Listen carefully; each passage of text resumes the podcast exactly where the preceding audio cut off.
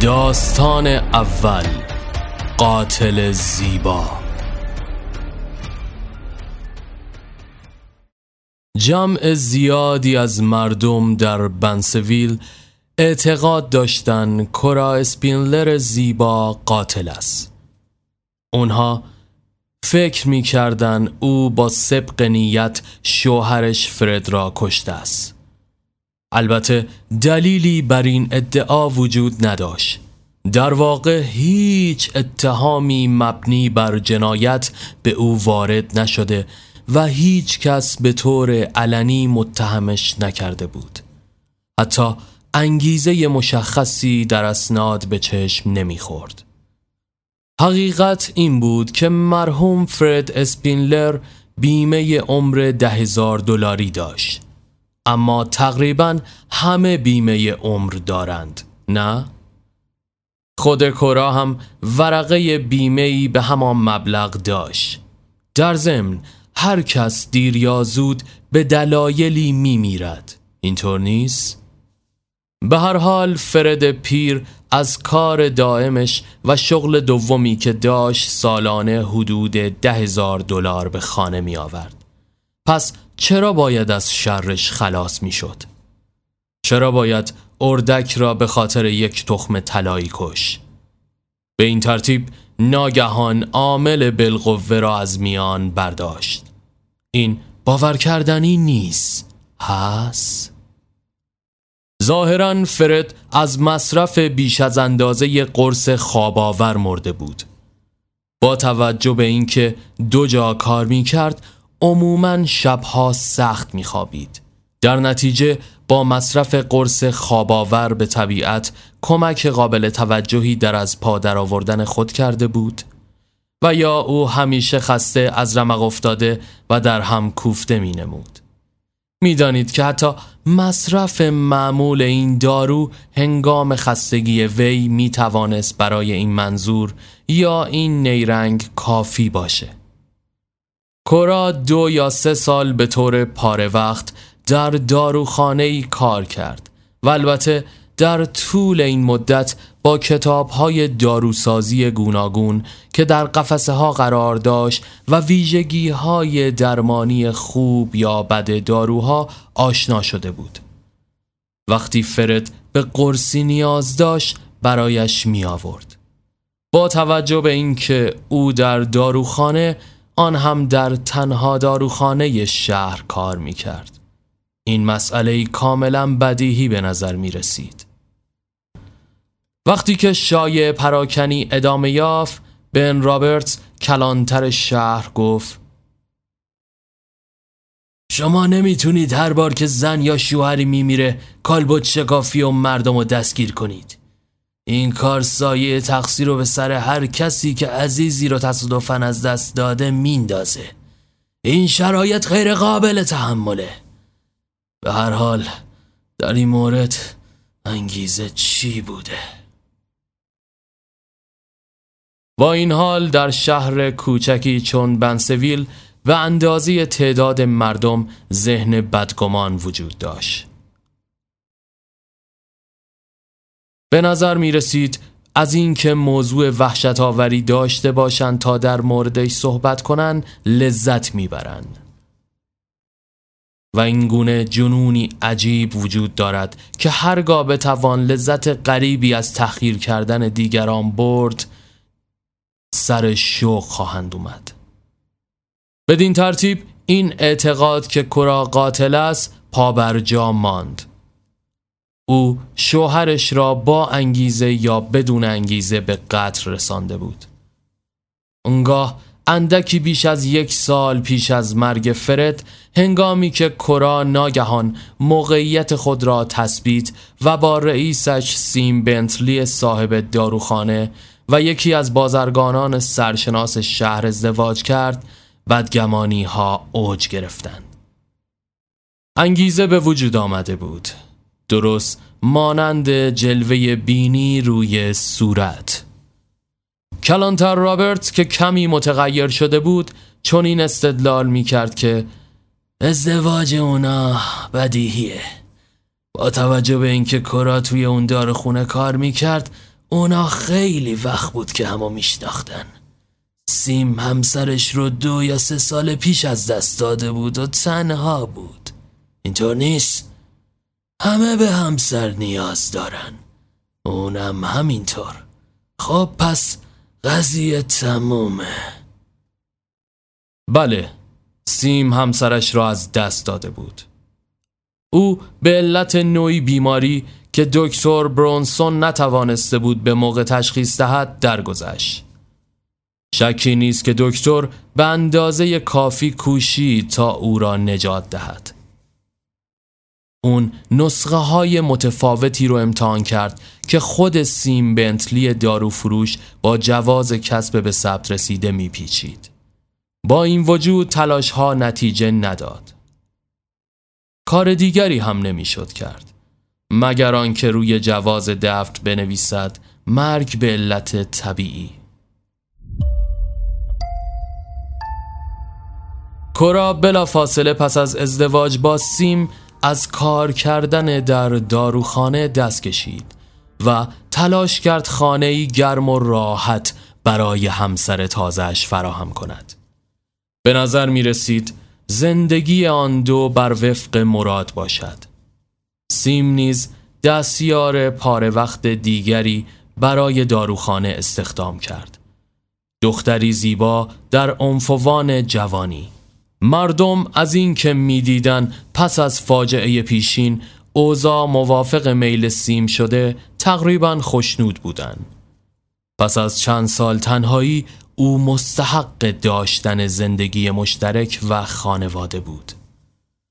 اما با این حال برخی از مردم هنوز به کورا شک داشتند. بر سر او همچنان سایه ابری وجود داشت. همونطور که قبلا گفتم در شهر کوچکی چون بنسویل تقریباً به تعداد مردم ذهن بدگمان وجود داشت. البته هیچ کس آشکارا چیزی نمی گفت، اما شایعه ها سر به فلک می کشیدن. آیا کورا دیر یا زود آنچه که بر سر شوهر اولش فرد آورده بود در مورد سیم هم انجام می داد؟ این رو می شد از گوشه و کنار و کنایه های مردم شنید. نمیدانم کورا این چیزها را می شنید یا نه، اما اگر می شنید هم به روی خودش نمی آورد. اون فقط به فراهم کردن خانه‌ای راحت برای سیم و هر کار دیگری که بتواند او را خوشحال کند می پرداخت، تا اینکه مدتی بعد بیمار شد. فوراً دکتر برانسون را خبر کردند و او در نهایت تشخیص داد که کورا به همان بیماری مبتلا شده که باعث مرگ همسر اول سیم شده بود. طبعا همه برای سیم متاسف بودند و هر کاری که از دستشان برمی آمد انجام دادند. دکتر برانسون چند نسخه دیگه نوشت تا سیم آنها را بپیچه، اما فکر می کنم گاهی اتفاق اینطور پیش میاد. دیگه کاری نبود که دکتر انجام بده جز اون که در جواز دفن بنویسه مرگ کورا به علت طبیعی بوده است. تحمل این حادثه برای سیم تا حدودی سخت بود. اون برای مدتی از نظر روحی ضربه دید. اینکه حق بیمه همسر اول سیم و کورا به اضافه ده هزار دلاری که کورا از حق بیمه فرد گرفته بود به همراه مبالغی اینجا و آنجا به سیم رسیده بود حقیقت داشت، اما قطعاً این مبلغ برای جبران مصیبت‌های از سر گذرانده هیچ بود. حالا شاید سیم روزهای بهتری را پیش رو داشته باشه. دست کم همه اینطور امید دارن. به نظر میاد همسر سومش، دختر جوان زیبایی که کار پاره وقت کورا را در داروخانه گرفته بود، تمام تلاشش را می کند تا او را خوشحال نگه دارد. سیم نیز دستیار پاره وقت دیگری برای مغازه پیدا کرد. این بار دختری مو قرمز که تازه دبیرستان را تمام کرده بود. به نظر می رسید اوضاع کاملا بر وفق مراد باشه. گرچه همه هنوز درباره کورا حرف می زدن. خب میدونید وقتی گمان بعد در شهری کوچک چون بنسویل پا بگیرد اوضاع خطرناک می شود. اما عجیب آن که هیچ کس شکی بر سیم نبرد.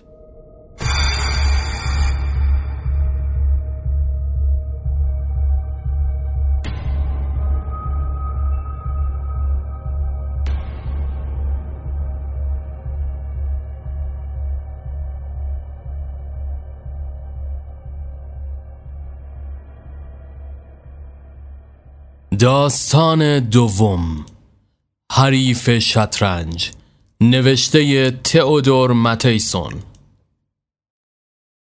مارتین که از صدای تفنگ میترسید، در حالی که از بیم عرق میریخ ماشه کلت کالیبر سی و هشت را کج کرد و برای آخرین بار نگاهی به قنداق آن انداخت.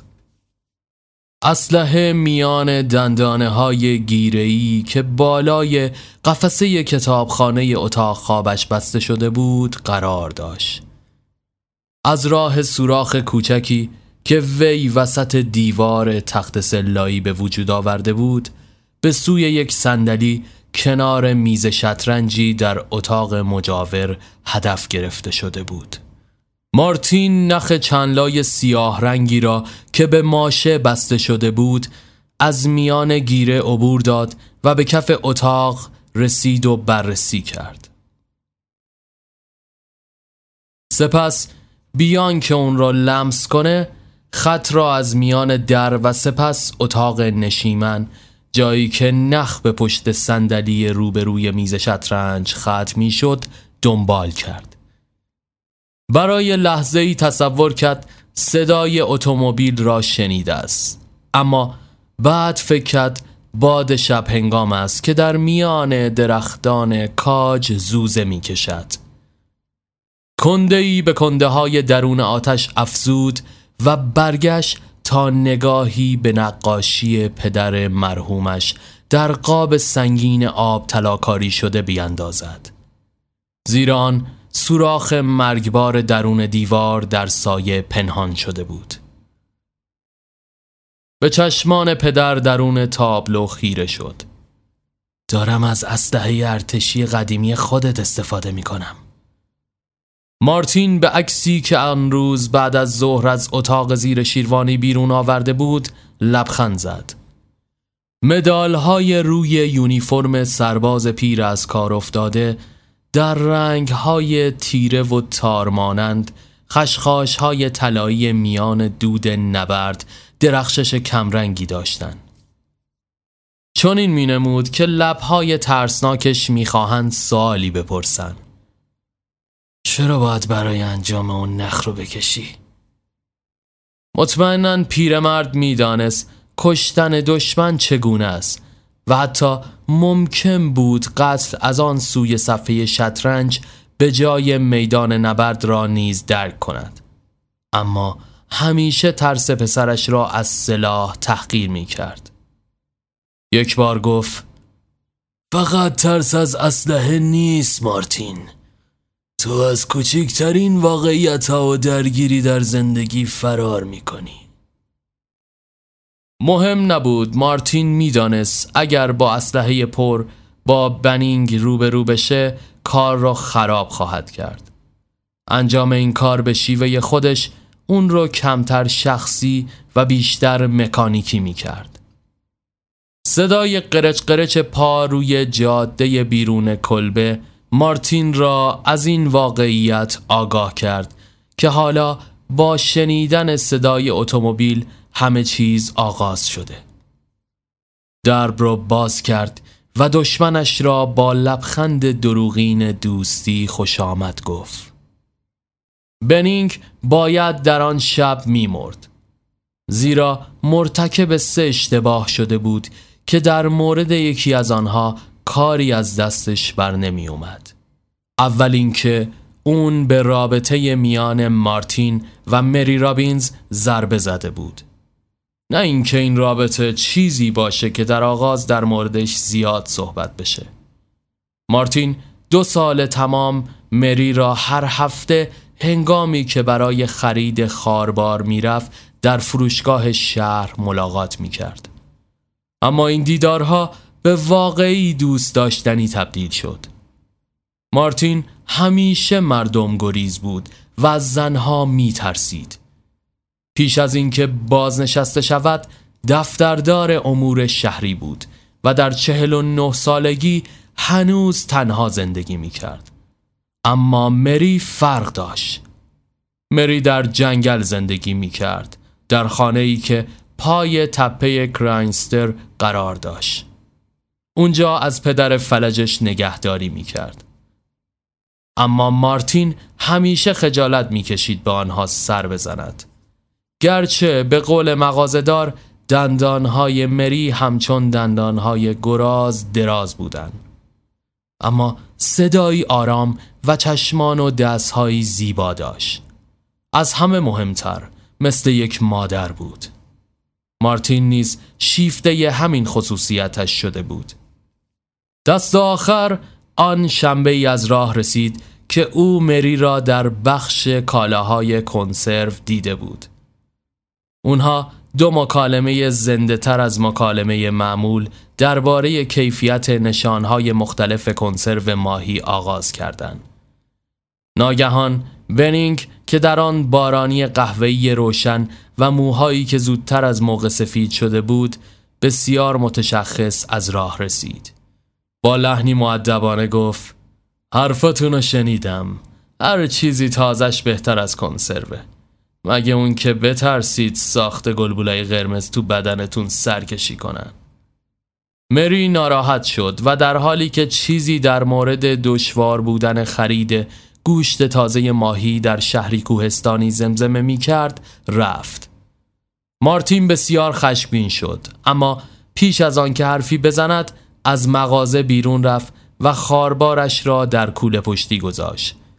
سپس رو به بنین کرد و گفت: وقتی با دوستام صحبت میکنم ممنون میشم اگه پیشتر از این که داوطلبانه نظر بدی صبر کنی تا معرفیت کنم. بنین گفت: موضوع اینه که از شنیدن حرفای بیخود متنفرم. این زن واقعا به تن ماهی علاقه نداره مارتین. اونی که اون واقعا میخواد مردیه که توی رخت خوابش باشه. تو با این حرفا به جایی نمیرسی. مارتین جریان ناگهانی خون در مغزش را حس کرد و فریاد زد: به تو ربطی نداره، تو کار من دخالت نکن، چون یه بار در هفته میای و با من شطرنج بازی میکنی دلیل نمیشه بتونی برام تعیین تکلیف کنی. بردای اخیرم وضعتو بهتر نمیکنه. اینطور نیست، وگرنه حرفشو نمیزدی. بعد از آن بود که مارتین بر علیه او شد. تا چند ماه پیش او و بنینگ روی صفحه شطرنج تقریباً با هم برابری می‌کردند. اما حریف بیرحمانه و پی در پی بازی‌ها را برد که در نظر مارتین نوعی برتری روانشناختی نصیب بنینگ بود. هرچی مارتین برای پیشرفت در بازیش می‌کوشید باز می‌باخت و بنینگ به برتری خود ادامه می‌داد. پس از واقعی که در فروشگاه پیش آمد، مارتین اعتماد به نفسش را از دست داد. اون گفت: خب خانم رابینز و من شطرنج باز نیستیم، پس دست از سرمون بردار. بنینگ پاسخ داد: حتما. و ناگهان دور شد. از عرض بزرگ راه گذشت، وارد هتلی شد که در آنجا با مقری نسبتاً اندک تنها زندگی می کرد. روزی به مارتین گفته بود: همیشه دلم میخواست یه مفخور روشنفکر باشم و ارتشم کمک کرد تا به خواستم برسم. بنینگ بازوی چپش را در جنگ کره از دست داده بود. دو هفته بعد را مارتین بیان که کسی به دیدنش بیاد در کلبه سپری کرد. دوبار مری را دید که از او خواست به خانه آنها به دیدن او و پدرش برود. مارتین مدام این دیدار را عقب مینداخت که بیشتر هم به این دلیل بود که از گرفتار شدن دوری میکرد، اما اغلب به فکر مری بود. در این حال به سختی کتاب‌های شطرنج مطالعه می‌کرد و با استادان مسابقه می‌داد. احساس می‌کرد بنینگ برمیگردد و آنقدر از این موضوع مطمئن بود که روز جمعه‌ای در اواخر ماه آوریل حریف شطرنجش را با لبخندی که نشان از آشتی داشت روبروی خود دید. بنینگ گفت: فکر می‌کنم دلخوری فایده‌ای نداره. دلم برای بازی باهات تنگ شده بود. مارتین تصدیق کرد: منم همینطور. چند تا کتاب خیلی خوب خوندم. فکر کنم حالا بتونم به تو برسم. خواهیم دید. این بار برابری آن دو در کشمکش بیش از همیشه بود. تا آخر بازی مارتین احساس می‌کرد شانس پیروزی دارد، اما در حرکات آخر بنینگ امیدهایش را برباد داد و او را مات کرد. بار دیگر لبخند برتری بنینگ ظاهر شد، انگار در آسمانها پرواز می کند و این اشتباه دومش بود. از ارتفاعی که در آن سیر می کرد گفت: راستی دوبار به دیدن مری و پدرش رفتم. تو کاملا حق داری به اون نظر داشته باشی. تو لباس خونه اصلا بد نیست، اگرچه پدرش آدم کسل کننده ایه. اگر مارتین تفنگی دم دست داشت احتمالاً آن لحظه از آن استفاده می کرد. به جاش دوباره بازی کردند و مارتین باخت و برای هفته بعد از بنینگ دعوت کرد به آنجا برود. فردای آن روز لباس پوشید و به دیدن مری و پدرش رفت. مری در کنار صندلی چرخداری ایستاده بود که در آن پیرمرد چروکیده‌ای با چشمانی موزی نشسته بود. نمیدونم چرا قبلا اینجا نیومدی. حالا به دلایلی اینجا مهربانتر از هنگامی که در فروشگاه میدیدش بود. مارتین اون چرا که بنینگ درباره لباس خانه او گفته بود به یاد آورد. او لباسی به تن داشت که همه جا جز دستها و سرش را می پوشاند. مری که متوجه نگاه او شده بود صورتش سرخ گشت، عذر خواست و رفت. پدرش شروع به حرف زدن درباره جنگ جهانی کرد. وی با ناله گفت: اگه گلوله به نخواهم نخورده بود حتما به خدمت ارتش در می اومدم. هیچ وقت توی ارتش بودی پسرم؟ مارتین خودش رو عقب کشید. خیر آقا، پدرم توی جنگ جهانی اول سرهنگ بود. دلش میخواست منم وارد ارتش بشم، اما حدس میزنم واسه این کار ساخته نشدم. برای کسی که خون سرخ توی رگاش داره زندگی خوبیه. جالبه، پدر منم همینو میگفت. مری زود برگشت. این بار شلوار جین و ژاکت تنگی به تن داشت. مارتین متوجه منظور بنینگ شد. مارتین که ساده ترین شیوه بیان را در پیش گرفته بود گفت: حریف شطرنجم میگفت از دیدن شما لذت برده. اوه آقای بنینگ، بله اون آدم دلنشینیه. مارتین زخم ضربه حسادت را حس و اعتراف کرد. فکر میکنم اون میتونه خیلی بهتر از من ارتباط برقرار کنه. همیشه توی روابط اجتماعی دچار مشکل میشم. این دلیل نمیشه شما مخالف اجتماع باشید. شما فقط دوست دارید تنها زندگی کنید. خب ما هم همینطور. به همین دلیله که من و مری اومدیم توی جنگل زندگی میکنیم. بعضی وقتا هم نور چراغتون رو از اون بالا میبینیم. چه جالب، منم نور چراغای شما رو میبینم. حدود یک ساعت در آنجا ماند. مری چای و کمی شیرینی خانگی که خود پخته بود تعارف کرد و بعد مارتین رفت، بیان که بداند چه تأثیری بر جا گذاشته است. اما میدانست مری او را جذب کرده. وقتی به خانه برگشت غمگین شد. در نهایت باقی روزهای هفته رو مشغول تماشای بازی استادان شطرنج شد.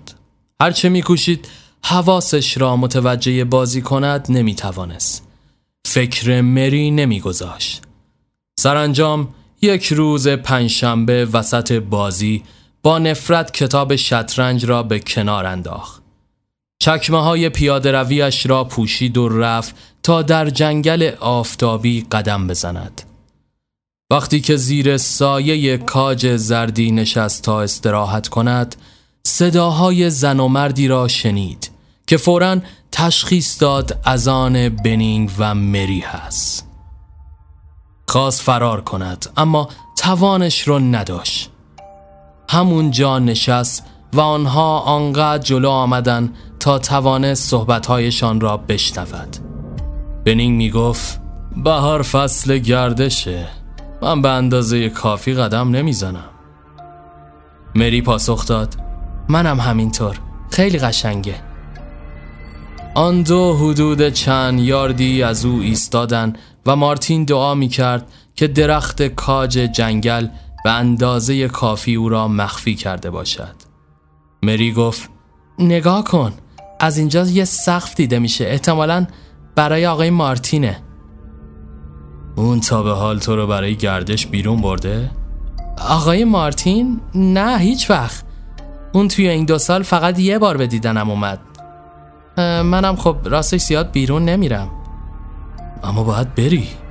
پدرت میتونه یه کمی تو کارهای خونه به تو کمک کنه نه؟ خیلی نه، حالش هر روز بدتر میشه. برای همین وقتی صدام میکنه دوست دارم بیشتر توی خونه باشم. اگه نیاز به کمک داشتی مری، منظورم در مورد پدرته. متشکرم. به دنبال این واژه سکوتی برقرار شد. مارتین گوشهایش را تیز کرد و شنید که آنها همدیگر را بوسیدند. آن وقت صدای حرکتی ناگهانی و قدمهای سریع روی جاده پربرگ شنیده شد. بنینگ صدا زد مری و او هم به دنبالش رفت. مارتین همانجا نشست. ترس جای خود را به خشم و در نهایت جنون داد. سرانجام برخاست و به علفها لگد زد. بیان که براش مهم باشه کسی می‌بیند یا می‌شنود. وقتی به خانه رسید تصمیمش رو گرفت. مری از آن او بود. او بنینگ را می‌کش و باید این کار را می‌کرد. فردا شب ساعت صفر فرا رسیده بود. بنینگ امشب نیز مانند همیشه مطمئن از خود روی صندلی همیشگیش نشست. کیسه توتونش را بیرون آورد و پیپش را پر کرد. در حالی که به تصویر پدر مارتین که حریفش برای پوشاندن سوراخ دیوار آنجا گذاشته بود نگاه میکرد، پرسید تغییرای جدیده نه؟ مارتین پاسخ داد آره، گهگاهی لازمه. روبروی بنینگ نشست و با بی‌اعتنایی خم شد و نخ چنلا را برداشت و سر آزادش را روی زانو گذاشت. بنینگ خیره به عکس نگاه می کرد. پدرته؟ ارتشی بود نه؟ آره. میدونی به نظر آشنا میاد. میبینم اونم بازوی چپش را از دست داده. اون رهبر گاردان بود. ها، پس باید یه مرد درست حسابی بوده باشه. چشمان بنینگ طعنه ای را که در این سخن بود منعکس کرد. خب نوبت توست مارتین. فکر می کنم با سفید. مارتین سرباز جلوی شاه را در خانه ردیف چهارم گذاشت و همانطور که شروع بازی مطابق الگوهای معمول پیش می رفت، دستانش را که روی نخ بود تکان داد و عرق بیشتری می کرد. در پانزده دقیقه بعد بازی به شکل غیرمنتظره‌ای تغییر یافت. مارتین آنقدر مشتاقانه درگیر مبارزه شد که نخ، اسلحه و حتی قصد ارتکاب به قتل را فراموش کرد. با نوعی انرژی خارق‌العاده بازی را ادامه می‌داد که براش بی‌سابقه بود. حرکاتش روان و هماهنگ می‌نمودند و خود را به شکل نقشی که همچون اثری هنری است در می‌آوردند. گهگاه صدای آه کشیدن‌های دوست شطرنج بازش را می‌شنید که ابتکارش را به آتش می‌کشید تا آنکه سرانجام در آخر بازی وی مطمئن از پیروزی بازی ساده موش گربه را انجام داد. بنینگ که روی صندلی‌اش عقب می نشست گفت بازی رو واگذار می کنم. مارتین مانند کسی که از رویا بیرون آمده باشد به او خیره شد. از اینکه بنینگ تازه‌ای، بنینگ فروتن، انسان و تهی از غرور را میدید تعجب کرد. همچنین در واقعیت آن لحظه دید که بنینگ هرگز عمدن نمیخواهد که او احساس حقارت کند. این آدم فقط سرمستی یک برد بازی را داشت. بنینگ با لبخندی گرم گفت امشب بهتر از من بازی کردی، اما فکر میکنم فقط شانس به کمکت اومده. دستش را در جیب کتش فرو برد و تکه‌ای کاغذ بیرون کشید. امروز صبح مری را تو شهر دیدم. اینو به من داد تا بدم به تو. نمیگم نخوندمش، پس میدونم اون تو را به من ترجیح میده. مارتین با حیرت یادداشت را گرفت و گذاشت نخ روی زمین بیفتد. آقای مارتین عزیز، دیشب پدر حمله بدی داشت و از آنجا که ما تلفن نداریم و شما نزدیکترین شخص به من هستید، میخواستم بدانم میتوانم هر زمان که به کمکتان نیاز داشتم به دیدنتان بیام یا خیر. بیش از هر کس ترجیح میدم شما را ببینم. مری. وقتی مارتین سر از روی نامه برداشت، بنینگ هنوز به تصویر خیره نگاه میکرد. حالا میدونم پدرت شبیه کیه. اون شبیه منه. حتی اگه بازوشو از دست نداده بود. وقتی مارتین از جا بلند شد، دهانش خشک شده بود. از میان لبهای خشک گفت بذار بریم آشپزخونه و یه آبجویی بخوریم. قدمی به جلو برداشت، اما در جایی که نخ به قلاب بند چکمش متصل شده بود کششی حس کرد. پیش از اون که بفهمه چه اتفاقی رخ داده، صدای شلیک اتاق را پر کرد. موجب شد لامپ ها در سرپیچ خود خاموش و روشن شوند. به نظر می رسید زمانی طولانی سپری شده تا پژواک آن خاموش شود. خون روی کف اتاق در کنار جسد مرده مرد جاری شده بود. صدای ضربه محتاطانه‌ای به در کلبه شنیده شد. مارتین که سرانجام مفهوم درگیری مطلق را فهمیده بود، رفت که به صدای در پاسخ دهد. اون صدا اذان مری بود.